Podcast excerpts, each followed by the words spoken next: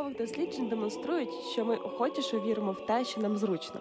Можливо, ви чули історію таксиста із Флориди Брайана Лі Гітченса та його дружини Ерін. Коли пара прочитала у Фейсбуці, що причина появи COVID-19 вишки 5G, їм це видалося досить правдоподібним. А коли у соцмережі з'явилися повідомлення про те, що уряд вигадав пандемію, щоб відволікти увагу суспільства від чогось важливішого, вони вирішили, що це звучить переконливіше. Відтак їм не залишалося нічого іншого, як ігнорувати заходи безпеки. Подружжя не носило масок і не дотримувалося дистанції. Незабаром обоє захворіли, але довго не зверталися за допомогою. Через кілька місяців Ерін померла в реанімації від ускладнень. Брайан змінив свою думку.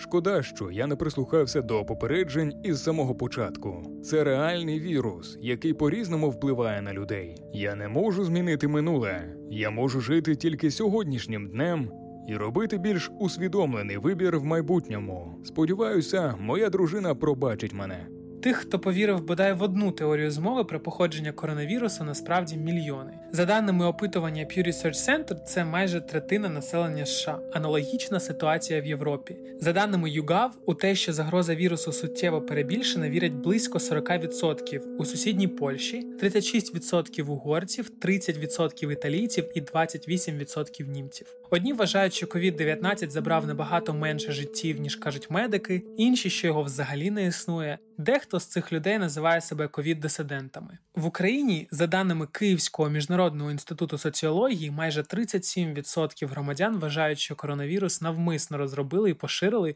щоб зменшити чисельність населення окремих країн. Від прихильників таких версій можна почути, що офіційна інформація про COVID-19 – це така собі вигадка від олігархів і багачів, які прагнуть досягти своїх меркантильних цілей, налякавши людей. Чому нова епідемія стала родючою нивою для конспірології, і що саме робить нас вразливими до подібних історій? Давайте про це поговоримо в цьому випуску. Мене звати Кирило Безкоровайний. А я Кузява Дар'я. Це подкаст до ворожки не ходи, в якому ми торкаємося містичного, незвичного і загадкового, але з безпечної дистанції.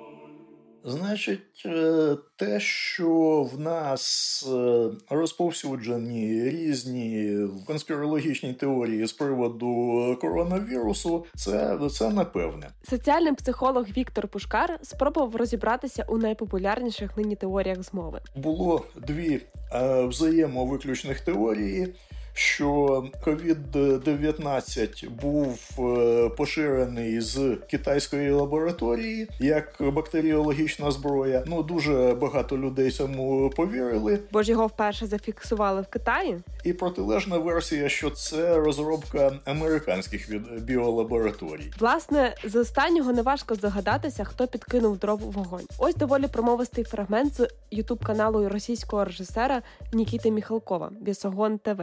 Не прививка в нашому поніманні. Це не щеплення в нашому розумінні, це чіпування. Це патент під кодовим номером WO 2020 060606. Заявку на патент дала компанія Microsoft Technology Licensing LLC, яку очолює Білл Гейтс. Якось насторожує 060606. Розумієте, так? Це випадковий збіг? Або це навмисний підбір такого знака, як в апокаліпсисі. Апокаліпсисі. Ой-ой, звідки це взялося і про що взагалі тут йдеться? На інтернет-форумі Reddit Гейтс говорив про можливість появи сертифікатів для тих, хто перехворів на коронавірус. У січні 2020 року блогери-антивакцинатори почали тиражувати меседж, що мільярдер організував пандемію, щоб всіх нас контролювати. Але як і яким чином? А все дуже просто через наночіпи, які потрапляють у тіло внаслідок щеплення, потім впливають на нашу свідомість. Коротше кажучи, Чарлі Брукер і його чорне дзеркало відпочивають. Технології розвиваються справді швидко, але все ж таки не встигають за уявою конспірологію. Найкраще на що людство поки спромоглося, це чіп розміром з мураху, який вводять тварина в товстою голкою і який, між іншим, не завжди переживається. На ньому немало небагато номер цієї тварини у базі даних, на щось більше йому, по-перше, не вистачить енергії, а по-друге, нанотранзисторів, які потрібні для посилення цих електронних сигналів. Я мав нагоду говорити з деякими людьми, які реально є прихильниками такої теорії чіпування.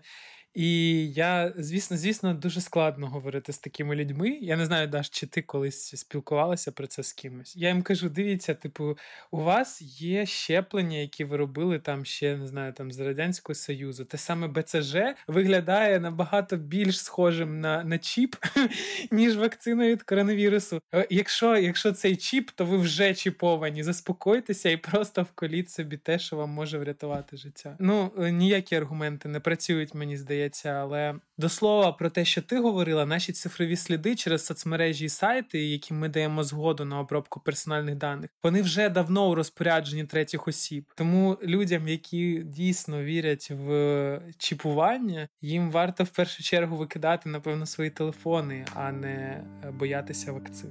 Е, Якось так. Не всі люди мислять раціонально не всі хочуть поцікавитись е, тим, е, а що ж таке е, взагалі чіп, як він може працювати, як його апаратно приєднати до головного мозку людини, щоб він там доповнював мозок чи навпаки заважав йому функціонувати. Ще до спалаху епідемії COVID-19 дезінформація проти вакцин мала реальні наслідки для системи охорони здоров'я. Кір, який майже вдалося викорінити у 20 столітті, у 21-му столітті знову заявив про себе. Чи не головною причиною цього є поширення брехні про щеплення? Сьогодні Всесвітня організація охорони здоров'я вважає зволікання з вакцинацією, небажання чи відмови щепитися попри наявність вакцин однією з десяти найбільших загроз здоров'ю людства. Вакцинація є одним з найвигідніших з економічної точки зору способів уникнути хвороб. Наразі вона запобігає від 2 до 3 мільйонам смертей на рік. Можна ще врятувати близько 1,5 мільйона життів, якщо збільшити загальне охоплення щеплень. Не всі конспірологічні теорії і не вся лженаука однаково добре заходить українцям.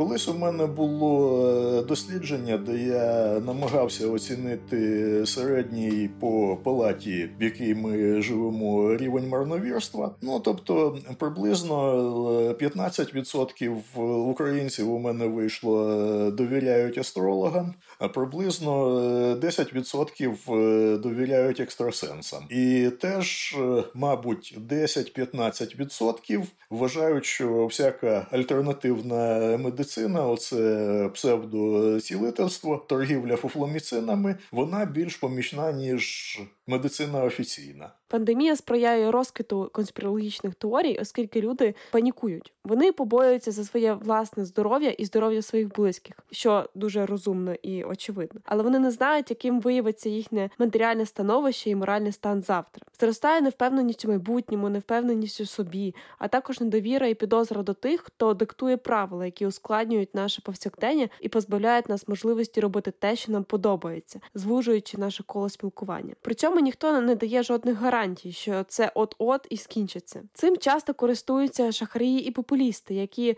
займаються своєрідним ідейним ресайклінгом, навіть не заморочуючись вигадуванням чогось нового. Медіаексперт, засновник та керівник фактчек проєкту без брехні Олександр Гороховський розповідає, що на тлі пандемії в Україні не була поширення теорія про американські біологічні лабораторії, які вже не одне десятиліття. Цей е, міф, ця історія з е, області теорії змови, вона трималася в інформаційному просторі понад 10 місяців, тому що ці проросійські сили, які вкидали і підтримували увагу до неї, вони мали потужний е, інформаційний вплив і мали потужні медіа, телеканали. Е, друковані медіа, інтернет-медіа і звичайно розгалужену мережу смітникових ресурсів, смітникових сайтів, груп соціальних мереж. В чому полягав е, цей міф, ця теорія змови? Що, начебто, на території України функціонують 15 американських біолабораторій, і увага, якраз тут е, починається оця глибинна маніпуляція, до якої вдавалися ці ребята.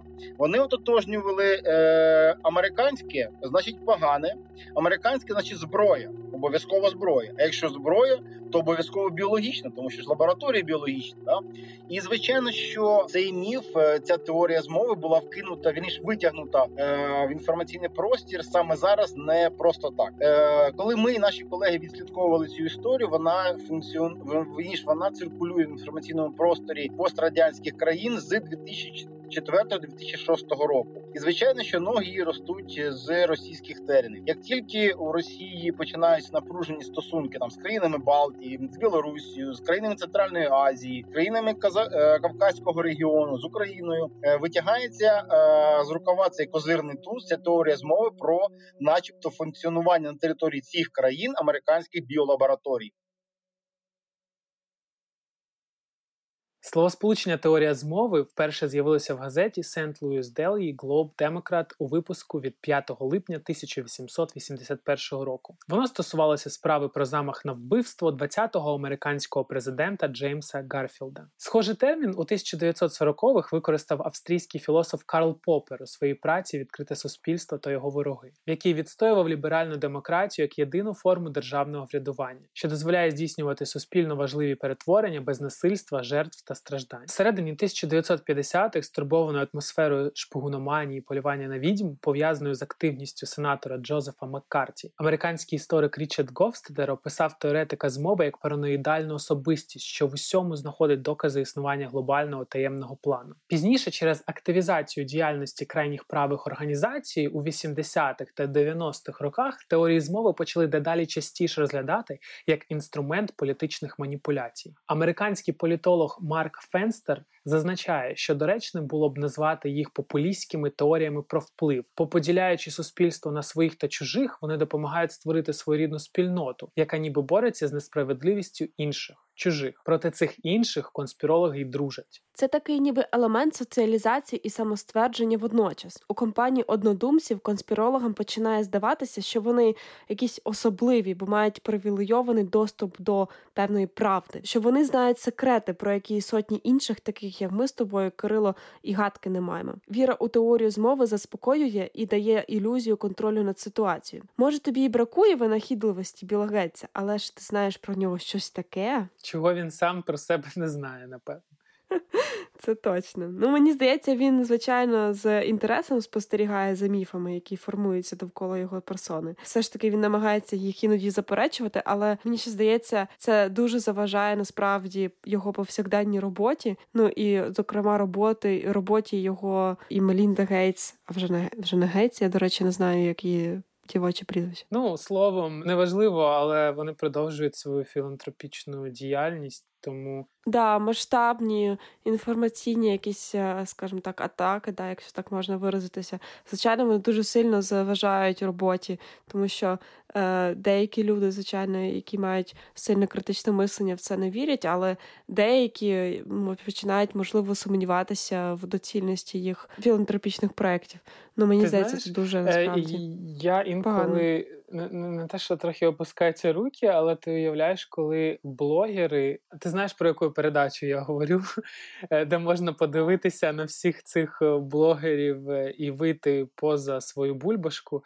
І коли ти дивишся на всі ці мільйонні там десятитисячні блогерські охоплення, коли вони реально несуть якусь е, просто таку дурницю, яка на голову не налазить, і і величезна кількість людей це споживає, і вірить в це. Тому тут такий бій бій без правил, умовно. І я думаю, я думаю, що Білу Гейтсу інколи буває і трошки прикро, що він робить стільки всього хорошого для вирішення проблем.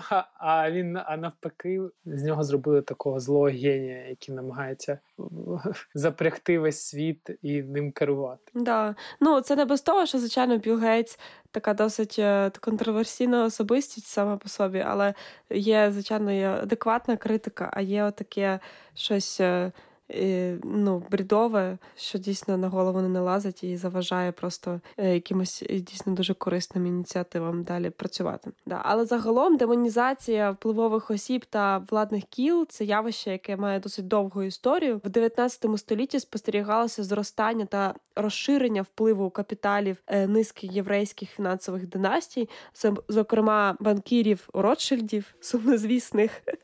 Їм приписували приналежність до масонських лож. В аналогічному підозрювали на початку ХХ століття Карла Маркса і багатьох лідерів соціалістичних і комуністичних рухів, чому сприяло їхнє єврейське походження. Саме тоді наробили галасу протоколи сіонських мудреців. Це така збірка текстів, нібито складена з доповідей учасників напівтаємного першого сіоністського конгресу 1897 року у Базелі у Швейцарії. Вона надовго утвердила популярну в Америці, Німеччині та на теренах СРСР ідею про всесвітню єврейську змову. Як е, з'ясувалося пізніше, протоколи сіоністських мудреців були сфабриковані російською таємною поліцією, щоб перекинути відповідальність за соціально-політичну перетрубацію Російської імперії на єврейську громаду однак дехто до сих пір вірить у їхню справжність. На рубежі 20-го і 21-го століть широке коло шанувальників здобула мондіалістська конспірологічна теорія. В її основі міф про те, що приватна організація, заснована банкіром Девідом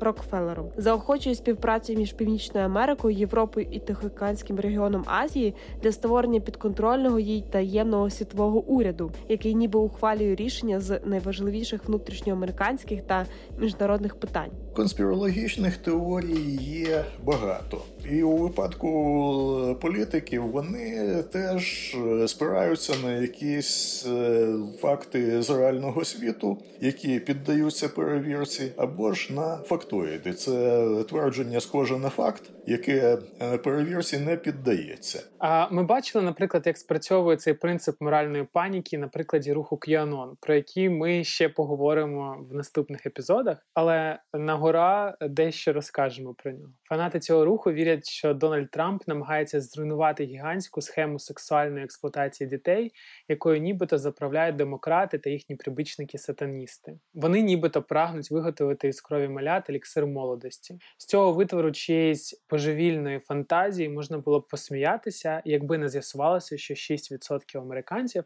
тобто майже 20 мільйонів людей, у це вірять. Міф зародився ще під час передвиборчої кампанії 2016 року. В соцмережах з'явилося повідомлення про те, що в одній з піцерій у штаті Вашингтон діє угрупування педофілів, тісно пов'язаних з Гіларі Клінтон. Незважаючи на те, що твердження про існування подібного угрупування не підтвердилося жодним вагомим доказом, британський співак Робі Вільямс заявив, що вважає інформацію достовірною.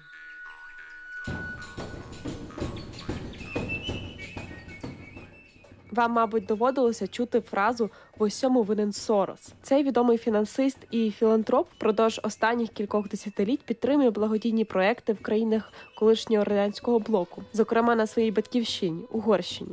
Він одна із улюблених мішеней конспірологів. Все ж таки і багатий, і єврей, просто ідеальний кандидат для антисемітського дискурсу. Джорджа Сороса звинувачують в імпорті кольорових революцій, дестабілізації урядів, організації масової міграції мусульман до Європи і навіть в тероризмі. Список можна продовжувати дуже довго. Кілька слів про те, звідки ростуть ноги у цієї теорії. У 1992 році Британія відчула на собі вплив світової економічної кризи. У звичайних умовах уряд відповів би зниженням процентної ставки і девальвацією фунта стерлінгів, але приєднання до європейської валютної системи кількома роками раніше не дозволяло їй цього зробити. Фунт виявився об'єктивно переоціненим. Сорос зробив ставку на його падіння. І, врешті, заробив на цьому близько мільярда. Утричі більша сума лягла на плечі англійських платників податків, але перекинути вину на Сороса як не крути було б несправедливо. Адже він, як і інші інвестори, тоді побачив певну тенденцію ринку і скористався нею. Схожа історія сталася в 1997 році, коли Сорос поставив понад мільярд доларів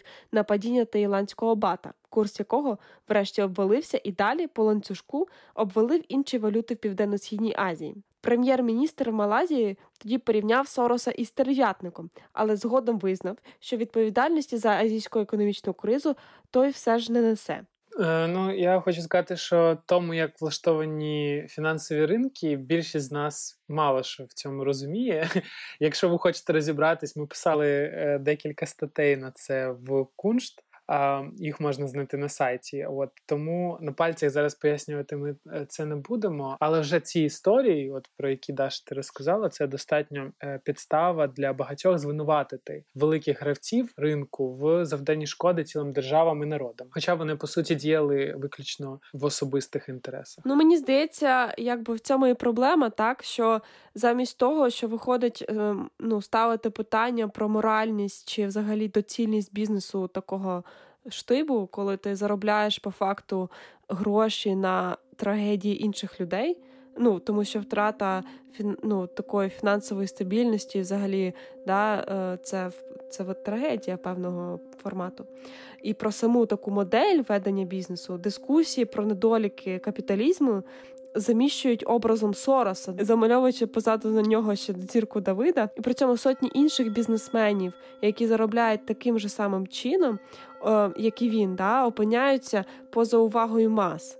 От, а він стає таким, от, скажімо так, е, головним ворогом країни і народу. Ілья Яблуко, викладач університету Ліца і кандидат історичних наук, який вивчає теорії змови, зокрема на пострадянському просторі, наголошує на одному важливому моменті. Змови дійсно існують і є частиною нашого повсякдення, спецслужби, політики і чиновники всіх рівнів, та й будь-хто з різною метою домовляється про щось, не афішуючи ці домовленості. Як же зрозуміти, що перед нами теорія змови, а не справжня змова? Ось критерії, на які він пропонує орієнтуватися. Перше це наявність таємного плану, завдання якого знищення світу або держави, світовий економічний колапс. При цьому майже ніхто у світі не підозрює, що такий план існує, тільки посвячені.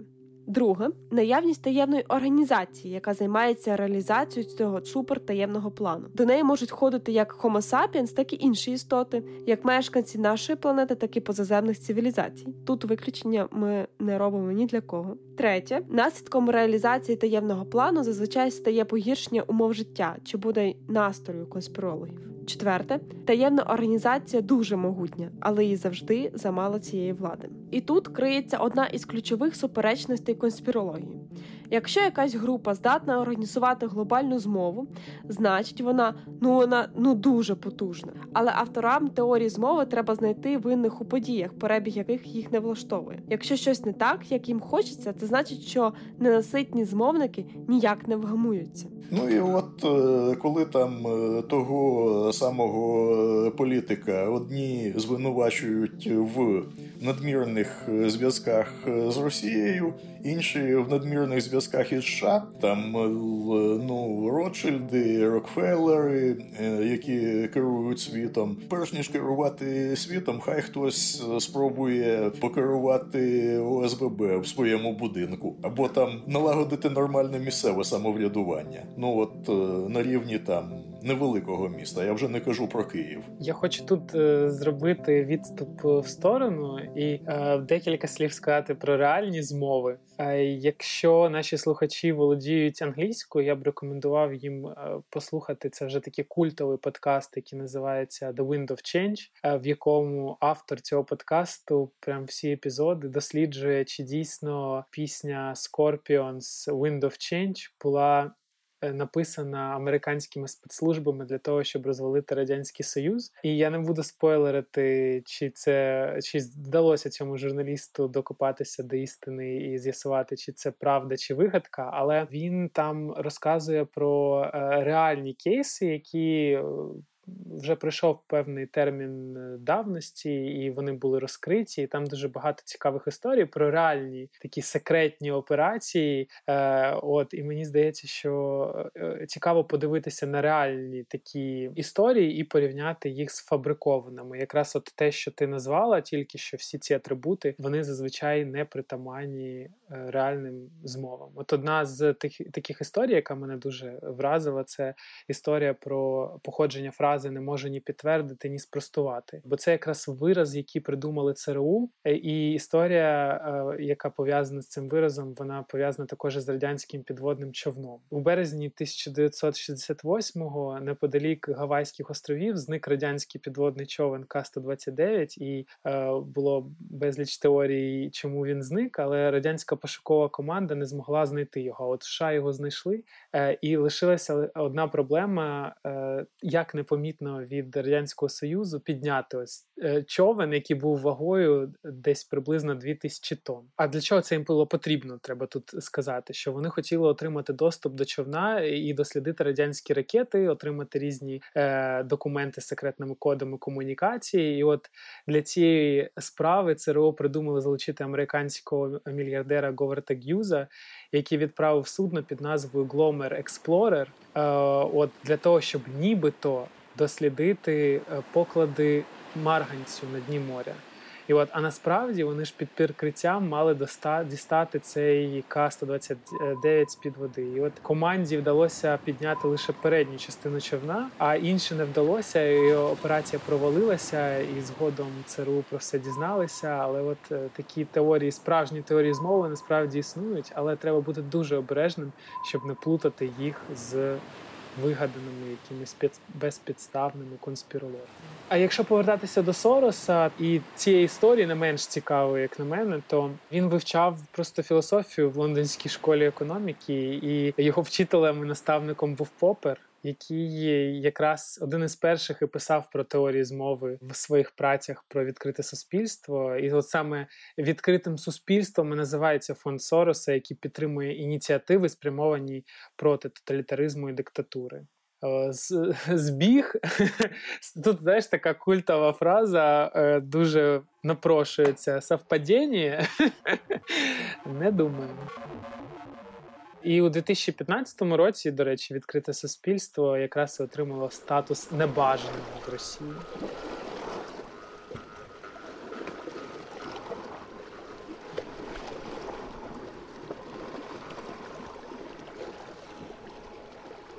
Те, що є для нас очевидним і беззаперечним, насправді може сприйматися по-різному. Це яскраво проявляється на прикладі оптичних ілюзій. І мені здається, ми навіть з нашою командою сперечалися про цей кейс. Я е, тобі про нього нагадаю. Цесилія Блесдейл із острова Колонсей у Шотландії. Вона просто собі обирала сукню на весілля своєї доньки, і вона точно знала, що вона хоче сукню, яка була синьою з чорним мережевом. Але донька їй запевнила, що ні, вона є білою з золотим мережевим і виклала фото, яке їй надіслала мама, е, на розсуд громадськості в Фейсбук. І те дуже швидко поширилося і потрапило в інші соціальні мережі. Воно спровокувало е, дуже запеклу суперечку і в Твіттері, і і, і в Reddit, і всюди, ставши прям, прям такою драмою, яка розлетілася світом. І от наприкінці 2015 року колір сукні Сесилії Блездейл обговорювали і селебриті, і провідні світові медіа. А потім свої п'ять копійок вставили вчені. І от вони пояснили, що різниця у сприйнятті кольорів з'являється не лише через вади моніторів, що неоднаково відтворюють відтінки, а це насправді оптична пастка. Вона виникає через неточність чи неадекватність несвідомої корекції зорового образу. Окремі люди, як виявилося пізніше, бачать сукню блакитною з коричневим, і є й такі, що легко перемикаються між усіма комбінаціями. Е, якщо ви ніколи не чули про цей кейс, ми додамо посилання на фотографію цієї сукні, і ви зможете подивитися, якою якою ви її бачите. Посилання буде в описі до цього подкасту. Да, це як е, в тому виразі краще один раз побачити, ніж сто разів прочитати у Фейсбук. Да, однозначно. І наш мозок комбінує сенсорні сигнали зі своїм попереднім досвідом і діє як така собі машина передбачень. І е, оптичні ілюзії є прикладом того, як наш мозок використовує очікування, які вбудовані глибоко в ділянки зорової кори. І по суті, він посилається на те, з чим мав е, справу раніше. Розум може вводити нас е, в оману багатьма способами. Одна із найпоширеніших спокус, які ми всі піддаємося, це підтверджуване упередження. Мені здається, ми про це говорили. Говоримо в кожному епізоді, починаючи ще з нашого подкасту Посправда. Це схильність вірити у те, що перегукується з нашими переконаннями, і заперечувати те, що йде в розріз з ними. Один із найвідоміших експериментів з перевірки сили підтверджувального упередження провели у 1979 році у Стенфорді. Студентів повідомили, що їх ознайомлять із інформацією про ефективність смертної кари. Половина з них вважала, що та необхідна, аби стримувати злочин злочинність. Інша половина, що такий спосіб покарання геть ніякого впливу на злочинність не має. Студентів попросили прокоментувати і оцінити однаково промовисті статистичні дані, які дослідники насправді вигадали. Частина з цих даних підтримувала їхню думку, частина спростовувала. Студенти, що були за смертну кару, оцінили дослідження на захист їхньої позиції як такі, що заслуговують на довіру, а ті, що захищали переконання їхніх опонентів, навпаки. Так само чинили й ті, хто був проти смертної кари. Врешті-решт, ті, хто був за смертну кару, стали ще більшими ревними її захисниками, а ті, хто не підтримував її, стали ще більш вороже налаштованими проти неї. Тож, якщо люди знають, яких поглядів ви дотримуєтеся, їм легше нав'язати вам свою ідею. Ось що про це каже дослідник медіа та комунікації Техаського технологічного університету Алекс Ольшанський, який досліджував рух прихильників теорії пласкої землі. Можливо, ви пам'ятаєте його з попереднього епізоду. Людям притаманні підтверджувальні упередження. Ми легше віримо в те, що пасує нашому світогляду. Це сприяло, наприклад, розвитку руху пласкоземельців. У ньому є щось близьке, власне, для кожного. Якщо ви вже в темі щодо теорії змови, то пласкоземельці запропонують вам чимало конспірологічних теорій. Це ніби така собі всеохопна теорія змови. Якщо ви креаціоніст або біблійний літераліст, то в цій теорії знайдуться і релігійні мотиви для вас. Якщо ви цікавитеся наукою, то пласкоземельці також запропонують вам науку, погану науку, але все ж таки своє бачення природи речей. Отож, різні індивідуальні особливості спонукають людей до віри у пласку землю. Ой, мені до сих пір дуже складно уявити, що могло б змусити мене повірити у те, що земля пласка. Е, ми з тобою не в тій компанії. Є група людей, яким притаманне те, що ми називаємо конспіративним мисленням. Вони більше схильні вірити в те, що уряди брешуть, що багато чого приховують, що існує альтернативна реальність за межами тієї, яку нам показують. Вони мають глибоку недовіру до інституцій. Підйом популізму, мені здається, також впливовий, бо природа популістів якраз в тому, що вони проти уряду, тож вони не довіряють інституціям, владі, медіа. Таке мислення може призвести до того, що вони повірять у те, що НАСА їх обманює, і уряд обдурює їх з самого їхнього маличку. Це наш свого роду інстинкт звертати увагу на сенсаційні речі, бо вони інакші. Здавалося, яка шкода від таких людей, які вірять у всілякі несенітниці і пишуть про це онлайн. За словами Віктора Пушкаря, остерігатися є чого на рахунку прихильників QAnon, погрози політикам, проникнення в резиденції і навіть викрадення людей. З появою коронавірусу QAnon ковід-дисиденти і пласкоземельці стали побратимами, і разом вони значно менш небезневинні ніж поодинці. Для чого взагалі запускають ці конспірологічні теорії? Бо деякі з них мають явно штучне походження, можна там е, відстежити якісь гадючі лапки спецслужб, не лише російських. От. Бо якщо ми пускаємо це як тест, або вони це пускають як тест, то люди, які виявляються до цього більш сприйнятливими, їх беруть на олівець. От цим людям вдалося впарити, що земля пласка. Значить, наступного разу ми їм теж впаримо щось нейтральне, просто антинаукове. От, а ще наступного разу ми впаримо щось шкідливе. Наприклад, попросимо їх записатись в деструктивний культ. От і власне на цих технологіях е, працюють е, ну деякі, але радикальні організації. Тобто, спочатку вони промивають людям мізки чимось нейтральним і безневинним, а потім переходять до чогось шкідливого. Однозначно, інтернет е, допоміг всім цим людям об'єднатися, і це так само, як і класна штука для поширення знань, так і інструмент для об'єднання для, для різних конспірологічних теорій. Е, але це яскравий приклад того, про який сказав Віктор Пушкар, наскільки нищівними можуть бути міфи, які розповсюджуються в соцмережах. І е, в одній з провінцій Ірану почали обговорювати, наскільки добре від COVID-19 загартовує технічний спирт. Можливо, ти чула про цю історію. І от, врешті, в якийсь момент кількість смертей від отруєння ним перевищила число жертв від коронавірусу. А в нас, якщо пам'ятаєш, циркулювали Фейсбуком пости про те, що треба їсти часник для профілактики. Або імбир. Пам'ятаєш, як як на початку теж пандемії, і ціни на на імбир просто скажено виросли. Е, це все змі цьому виною, і от е, що про це е, сказали психологи на чолі з Норбертом Шварцом. Вони намагалися розібратися, чому міфи складно перемогти фактами, і це стосується передусім механізму, завдяки якому люди оцінюють нові знання. Ось я зараз тобі наведу п'ять запитань, на які звертають увагу вчені, які кожен з нас собі ставить. Перше, чи сумісна нова інформація з нашими переконаннями? Друге, чи узгоджуються факти один з одним? Третє, що про це думають інші? Четверте, які є докази, і п'яте, і звідки взагалі ця інформація. Найцікавіше відбувається на другому етапі з фактами. Частина людей починає копати глибше, щоб відділити їх від оцінок. Це аналітична стратегія. Інші ж спираються тільки на суб'єктивний досвід. Це інтуїтивна стратегія. Перша вимагає більших зусиль, тому дуже багато хто обирає другу стратегію. Ну і це очевидно. Тобто людина, яка спершу повірила в конспірологічну теорію, здатна адекватно оцінити дійсність, якщо лише поставить під сумнів свою інтуїцію. Абсолютно точно, от але це дуже складно зробити, особливо якщо ти перебуваєш у середовищі конспірологів. Е, питання, на які ми не знаємо відповідей, нас мучать, утворюють своєрідну порожнечу, яку ми, попри все, прагнемо заповнити. Ну бо невідомість, як відомо, дуже гнітить. Да, тому люди нерідко хапаються за перші ліпші доступні їм пояснення.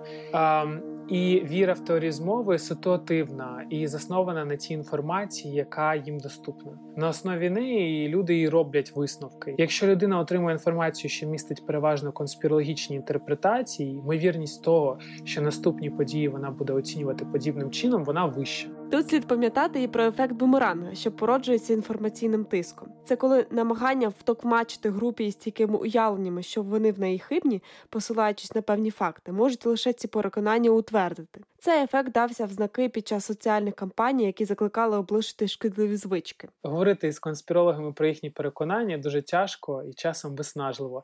І не кожному мені здається вистачить терпіння. Мені інколи не вистачає. Не знаю, як тобі. Тим, хто все ж взявся розвінчувати міфи, Шварц та його команда радять зосередитися не так на їх спростуванні, як на тому, щоб зробити якомога дохідливішою, легшою для сприйняття правдиву інформацію. Спроба розібрати розкритикувати міф може знати поразки, бо аудиторія у підсумку нерідко плутається і приймає за чисту воду те, що автори так наполегливо спростовували. До речі, рівень інтелекту Е, як е, показує криза із COVID-19, це ще далеко не запорука того, що людина завжди тверезо оцінюватиме ситуацію. Наприклад, я дуже часто зустрічала в Фейсбук дописах е, своїх знайомих айтішників, які видавалися мені ну дуже адекватними і Е, нормальними людьми, що вони не хочуть вакцинувати своїх дітей.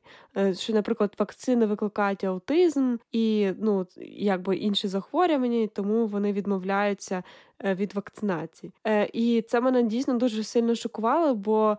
На перший погляд, ну дуже освічені високоінтелектуальні люди, які захоплюються наукою, теж і такі от переконання.